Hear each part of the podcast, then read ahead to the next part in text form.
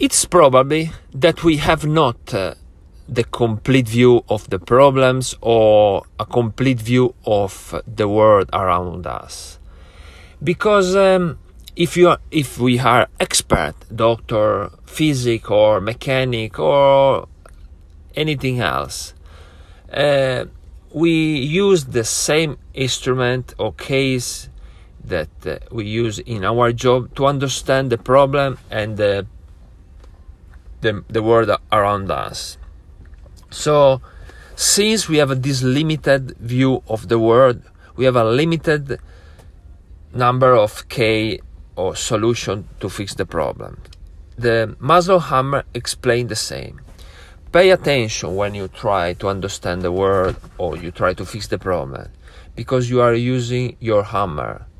You have only one hammer and you use it to to all things.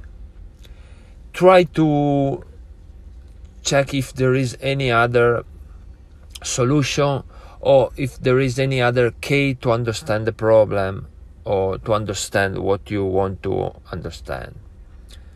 The Maslow hammer is a mental view, mental model that is very important and allow us to to do few errors when we, in our life.